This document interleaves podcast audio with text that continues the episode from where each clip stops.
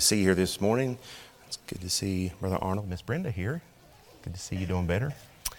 Sure is good to be in church this morning. Well, it's about 10 after, so y'all want me to preach for 50 minutes. Y'all gonna kill me, I'm telling you.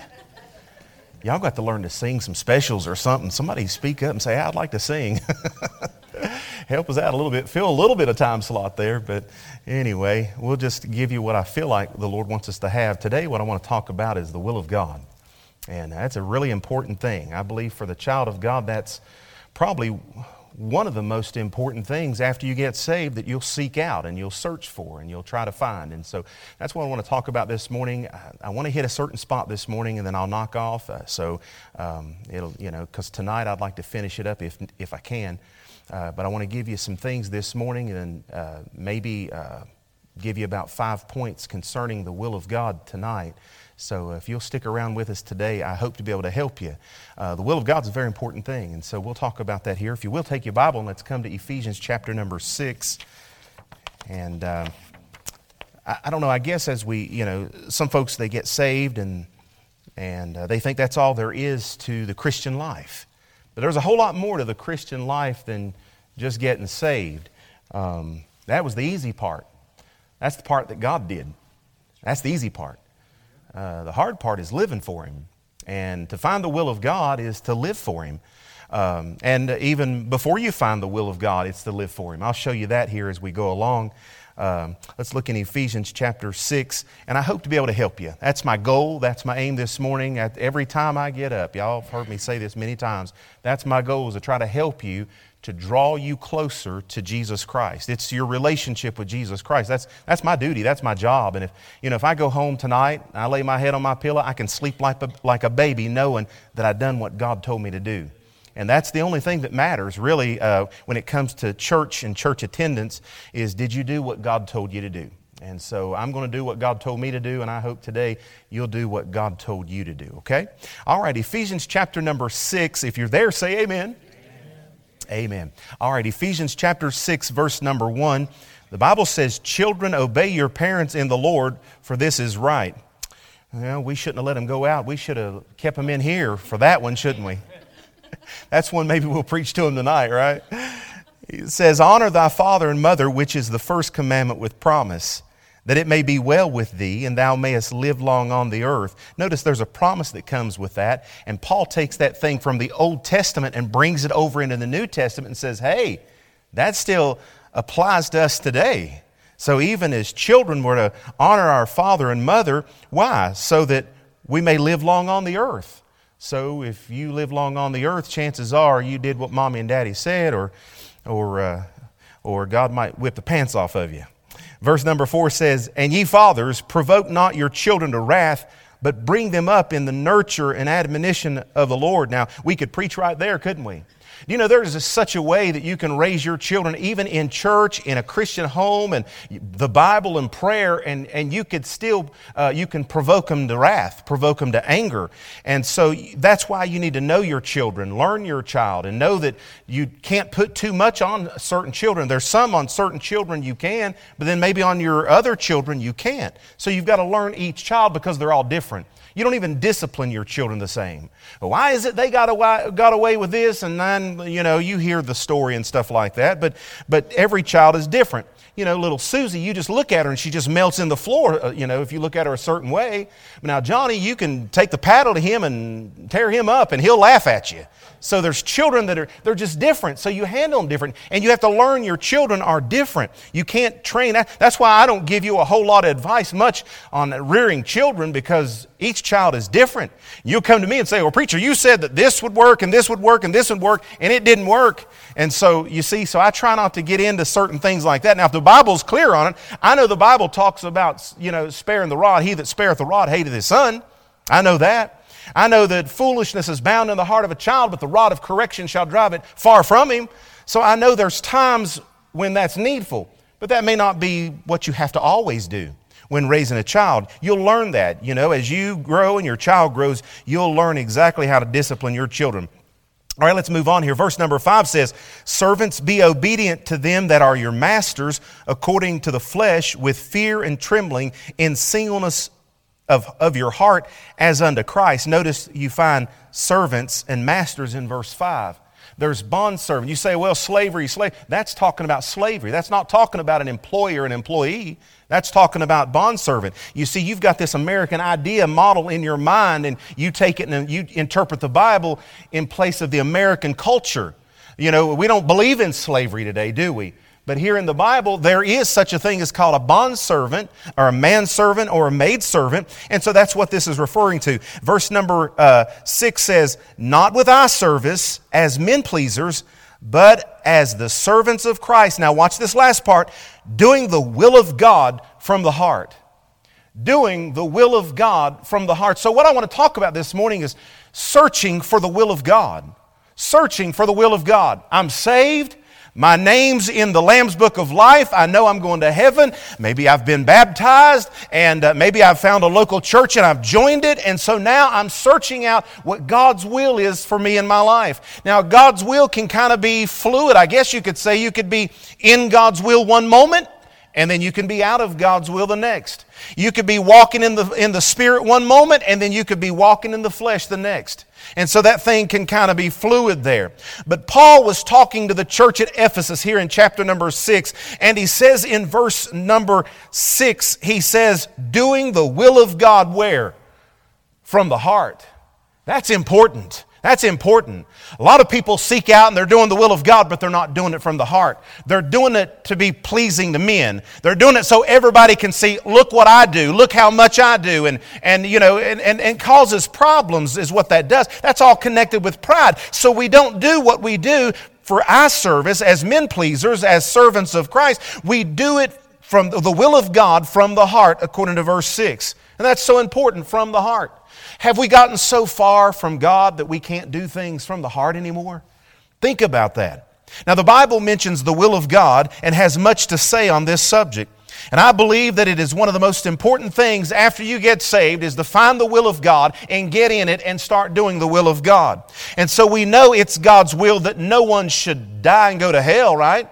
I mean, that's what 2 Peter 3 9 says. The Lord is not slack concerning his promise, as some men count slackness, but is long suffering to usward, not willing that any should perish, but that all should come to repentance. God wants everybody to be saved. He said, not willing that any should perish. So you see, God's will is for everybody to be saved. Now, not everybody will be saved, but that's God's will. Now, why will not everybody be saved? Well, it's not because God doesn't want you to be saved. It's not because God doesn't want you to trust in Him. It's because you won't trust in Him.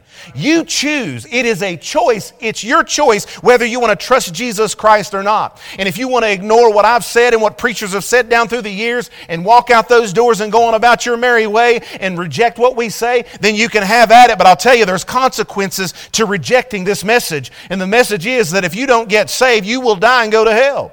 There's no way around that. There's, there's either heaven or hell. There is no in between.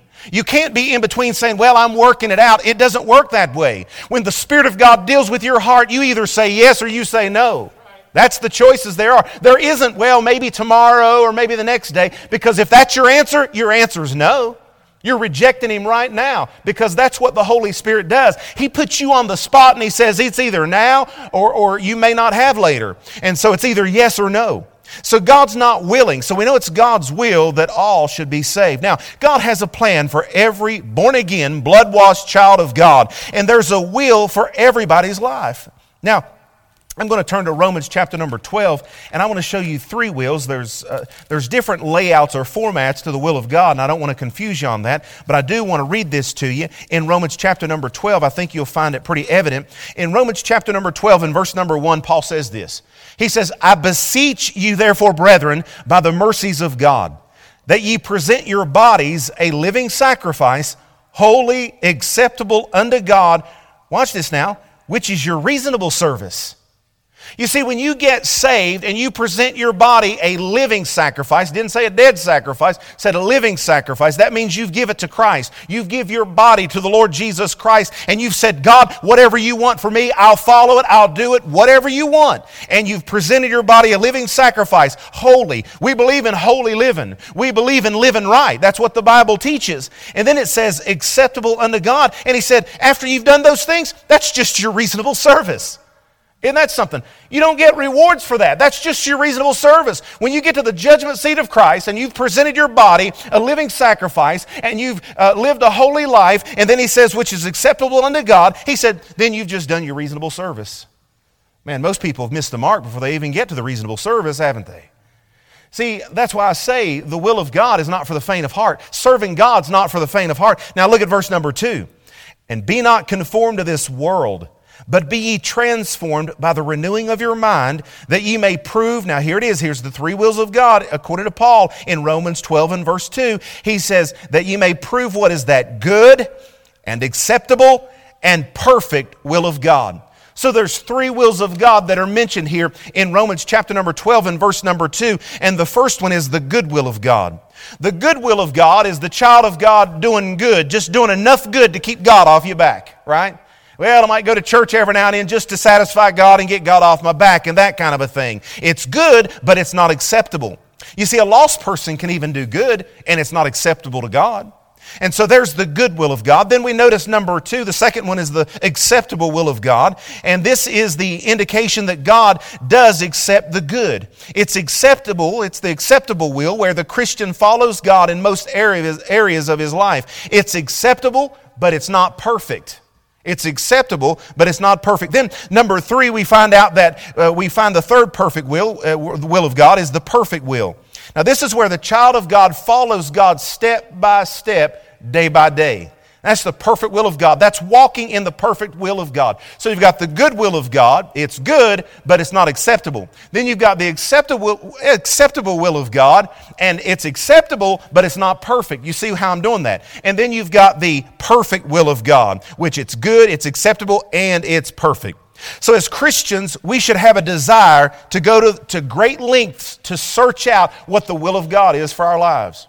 You ought to present your body. Maybe this, this, this morning you want to come down the altar and you want to say, God, I want you to show me what your will is for my life. Not me to tell you what my will is for my life, but I want you to lead me, guide me step by step what your will is for my life. And that ought to be our attitude. And if you don't have that desire this morning, then you ought to pray and ask God to give you a desire. You say, Well, I'm saved. Well, that's good. You did one will, you got saved, right? But then what's the will of God for your life at that point? Well, there's some things that we could talk about. Let's notice four things about God's will here by way of introduction. Um, but let me say this there are specific things that God has for each one of us your capabilities, your talents, your abilities, all, all of those things. And, and at the end of the day, I can't tell you what the will of God is for your life. We say, well, you're the preacher, you should know what God. Well, no, no, no, no. You've got your own personal relationship with Jesus Christ. I've got mine. I know that God called me to preach. I know that. I know I'm supposed to preach. I know if I don't preach, I'm not doing what God called me to do. One day I had to search out what the will of God was for me, and I sought that thing, and God showed it to me, and I stepped out on faith toward that thing. Everybody in the building here this morning has got a will of God for your life, and you've got to find out what it is. You say, well, you could see that so and so can sing, and they can do this, and do this, and this, and so that, that's what they ought to be doing. Well, now that from your, you and mine, our view, yeah, we think that's what they ought to do, but maybe that's not what they are called to do. Maybe they can sing, but does that mean that's what God wants? I don't know. Maybe that's not what God wants.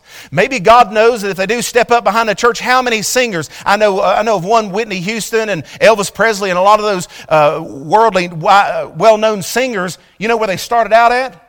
In church. And then they got out of the will of God. You see that? So maybe God says, well, they got talent to sing, but I don't want them to step up and sing because if they do, I, I, my foreknowledge knows they're going to get out of the will of God.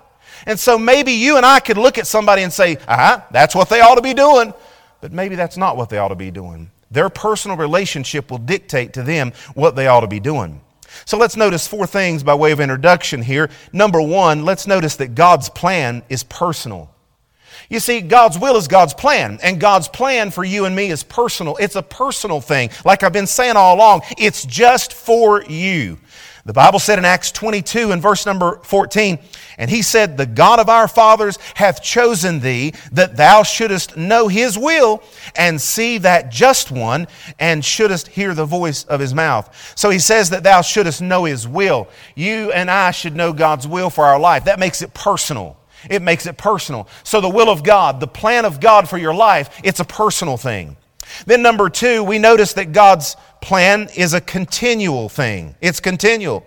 It's not just for today and then, well, God doesn't have a plan for you tomorrow and then maybe one day He'll pick back up and have a plan for you later on. It doesn't work that way. God has a plan for your life every single day. We know in Romans 8 and verse number 28, and we know that all things work together for good to them that love God, to them who are the called according to His purpose. We know that every day that you put your feet and I put my feet on the floor, God has something for you. There's a plan for you.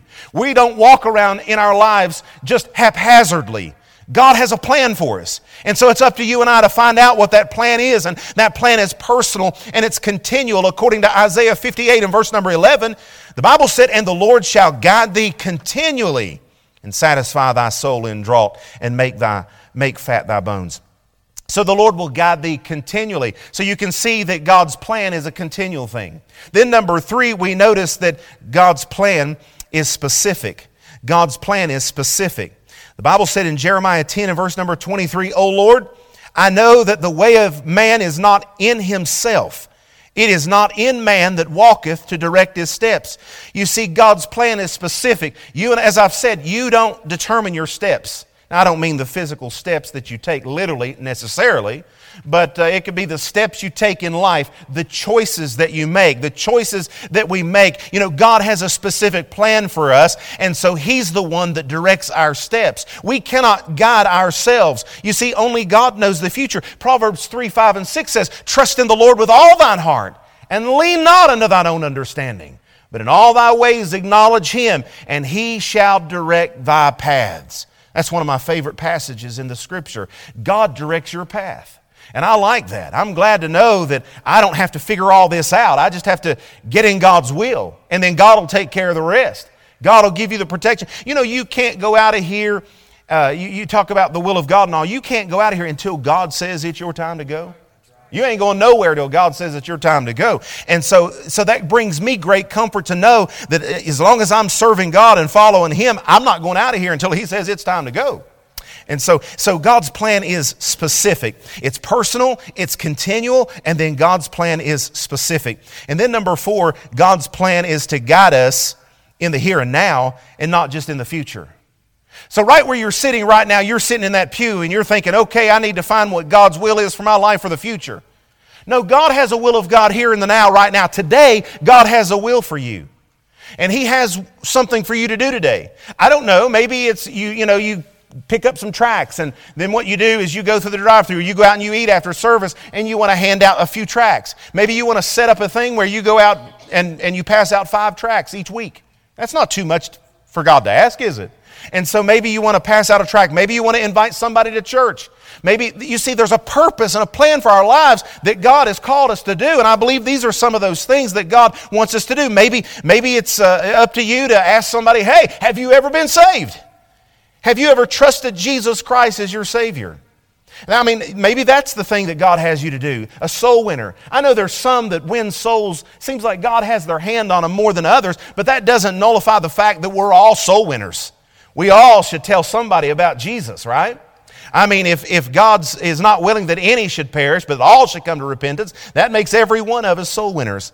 And so God has a plan that is personal, God has a plan that is continual. God has a plan that is specific, and then God has a plan for you and me in the here and right now, and not just in the future. He says in Psalm 37 and verse 23 The steps of a good man are ordered by the Lord, and he delighteth in his way. So the steps are right now. You're taking steps right now. And, you know, and so those steps are in the here and now. So those are four things about God's will.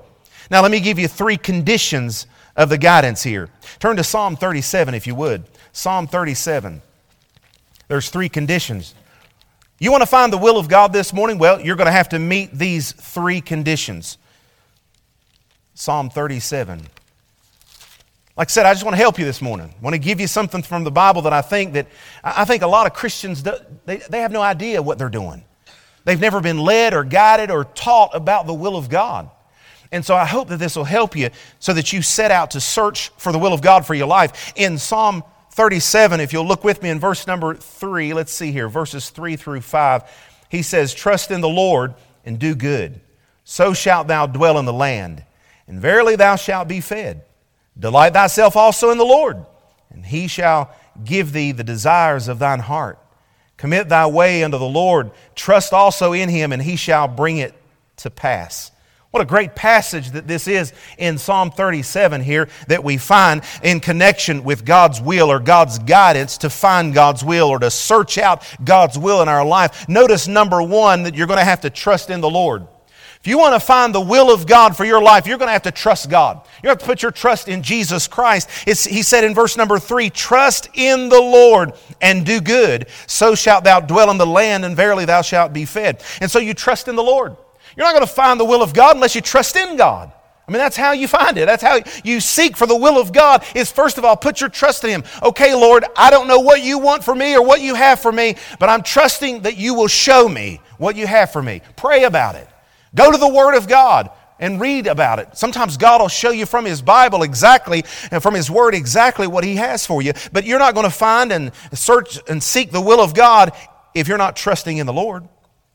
And then we notice number two, to, He says in verse number four, Delight thyself also in the Lord, and He shall give thee the desires of thine heart.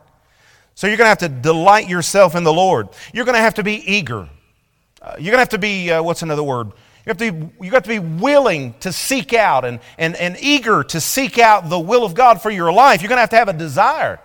You're sitting here this morning, you have no desire to find the will of God, you're not going to find the will of God. You've got to trust in the Lord. You're going to have to, you're going to, have to have a desire to seek out His will, or you can't find His will. And so you can't get in His will. So that's why you delight yourself also in the Lord. And then I like the last part to that verse in verse 4. He said, And He shall give thee the desires of thine heart. I like that. You and I serve a God that'll give us the desires of our heart. We're spoiled, aren't we?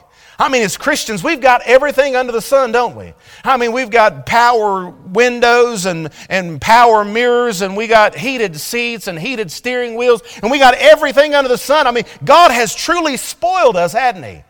And He's given us the desires of our heart, but let me caution you about that.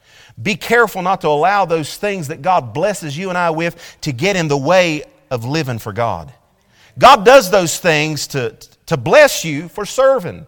That's what he does. As you go along, it's an encouragement. And God says, Well, I think I'll just dump a handful out here for you and just encourage you. And that's the way God does. He encourages us that way. So if if we're wanting to seek out the will of God and we want God's guidance, there's three conditions. Number one, you're going to have to trust in the Lord. Number two, you're going to have to delight yourself in the Lord. In other words, you're going to have to have a desire to seek out God's will. And then number three, you're going to have to commit your ways to the Lord.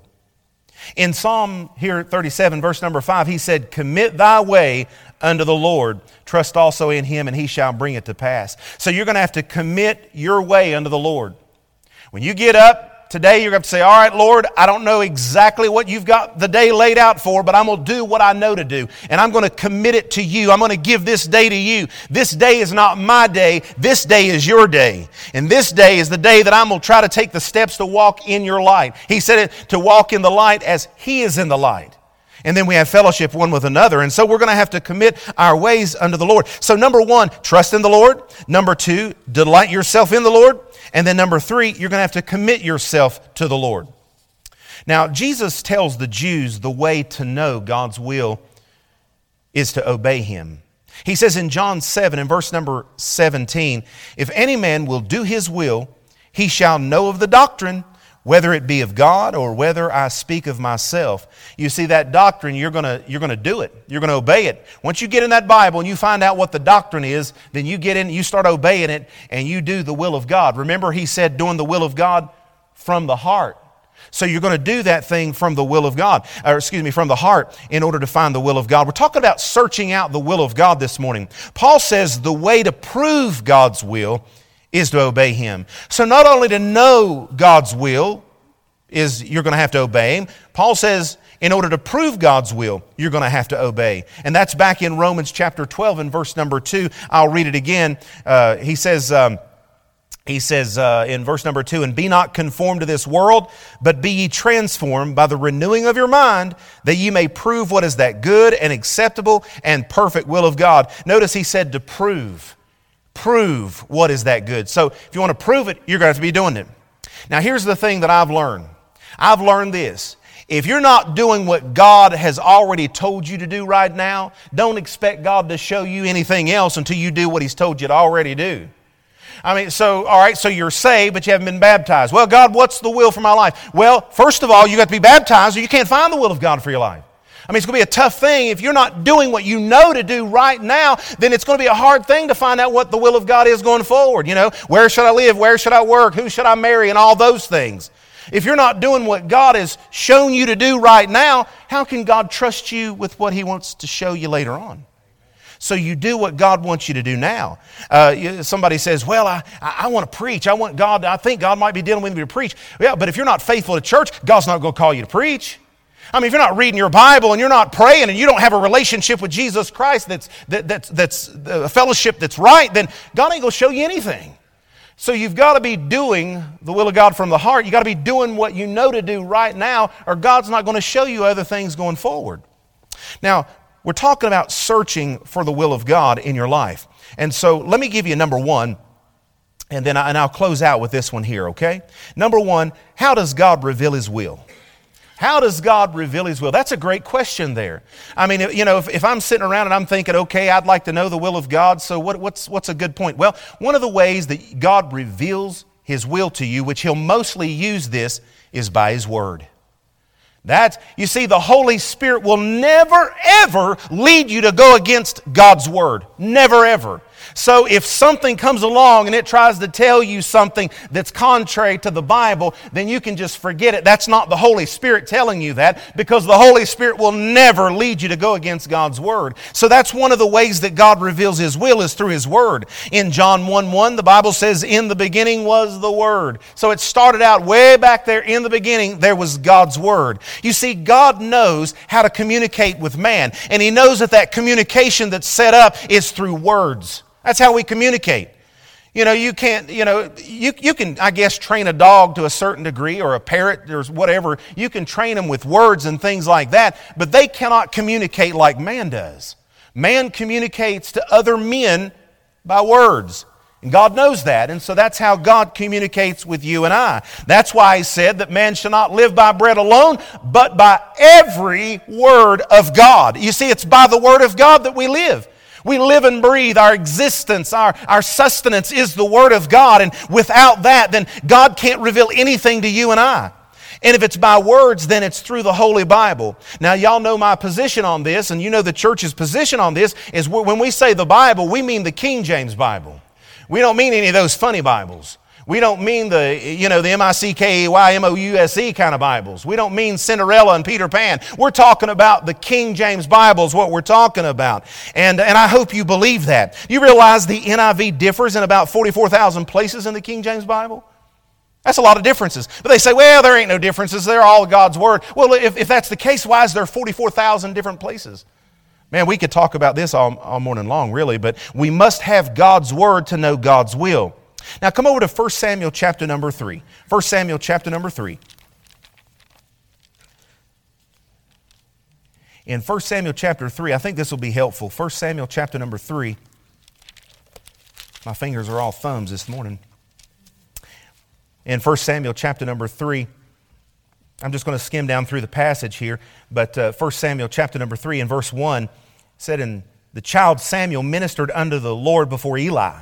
And the word of the Lord was precious in those days. There was no open vision. Now, if you remember the story here, what you've got here is you've got. Um, you've got Samuel, and he's ministering here before the Lord, and the word of the Lord, it was precious. It was, it was, well, it was valuable, but it was, it was rare in those days. You see, Eli wasn't doing, he wasn't living right, he wasn't doing right, and there was no open vision. Why? Because the word of the Lord was rare, it was precious.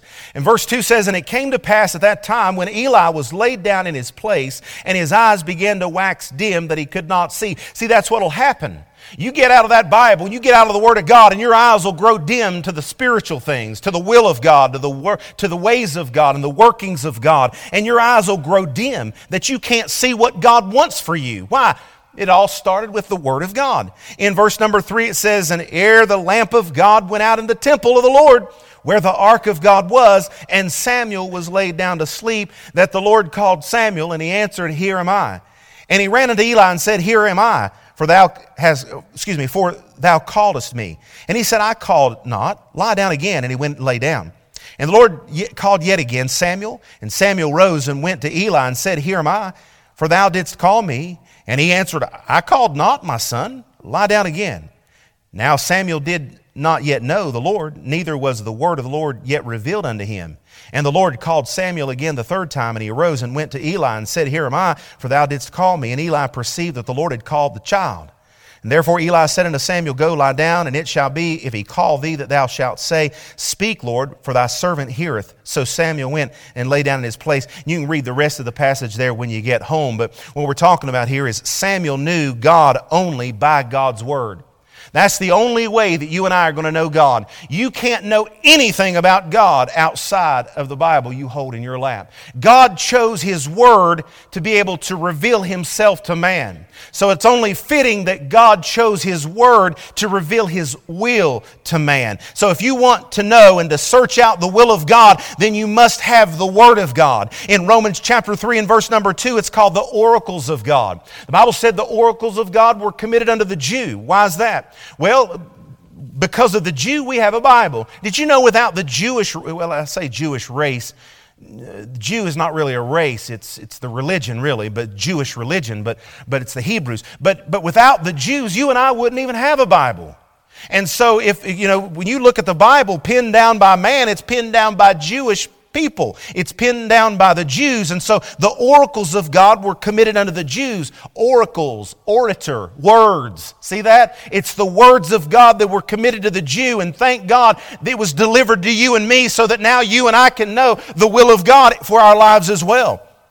In 1 Kings chapter 13 and verse number 21, it's also called the mouth of the Lord.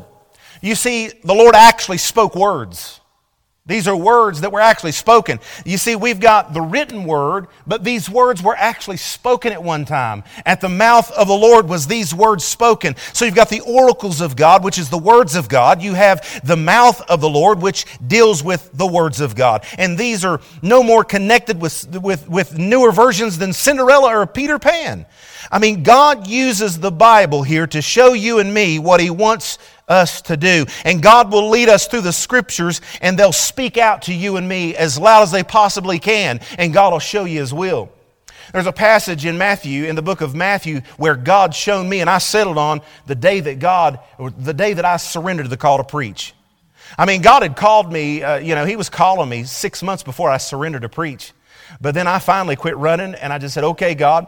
And I was reading a passage in the book of Matthew, and that's when I settled on that thing. You see, God will show you His will through His Word many times. Now, my belief is that it's here in the King James Bible. Now listen to Colossians 1 and verse number 14. Colossians 1 14, it talks about through the blood in Colossians 1 14. But do you know that all modern versions remove through the blood? Now, don't you think that's a pretty important thing to omit? Is through the blood? You see, these modern versions do it all through there. They omit verses and words and passages and, and things like that. And what it is, it's an attack on the blood. When you remove through the blood, that's an attack on the blood. They say Jesus instead of Lord in Luke 23 and verse number 42 while the thief is dying on the cross. And so Jesus isn't Lord, he's just Jesus, but he's Lord. You see, He is Lord, right? I believe you'd agree with that. And in Luke chapter 2 and verse 33, all modern versions, God never wrote a Bible or a book that called Joseph Jesus' father, but modern versions called Jesus, uh, Joseph Jesus' father. Joseph was not Jesus' father. God was Jesus' father. Do you realize that if Joseph is Jesus' father, you and I are still dead in our trespasses and sins and on our way to hell? It's just, if, if Joseph is Jesus' father, that means it's just as good as if you or I died on the cross of Calvary. And our blood is no good. Man's blood is no good. It took the blood of the sinless Lamb of God that was slain on the cross of Calvary and sacrificed for you and I for our sins to be atoned for. And when you remove through the blood, then you remove your salvation. Say bye bye to it when you remove the blood. That's how your sins are washed away. Nothing, nothing but the blood. But modern versions attack that thing. You see, these books are counterfeits to God's Word, and they're counterfeits to God's will. I'm sticking with the book of books. I'm sticking with the book that God blessed for years before any modern version ever came up on the scene, and that's the King James Bible. It was good enough for my grandfather, and it's good enough for me. You want to search out the will of God this morning? I've laid out a few things here that if you want to know what God's will is, you have a desire. You have to trust in the Lord. You're going to have to have a desire, and then you're going to have to be doing what God's already told you to do, and then God show, can begin to show you His will for your life. And the first place that He'll do that and reveal His will is through His Word.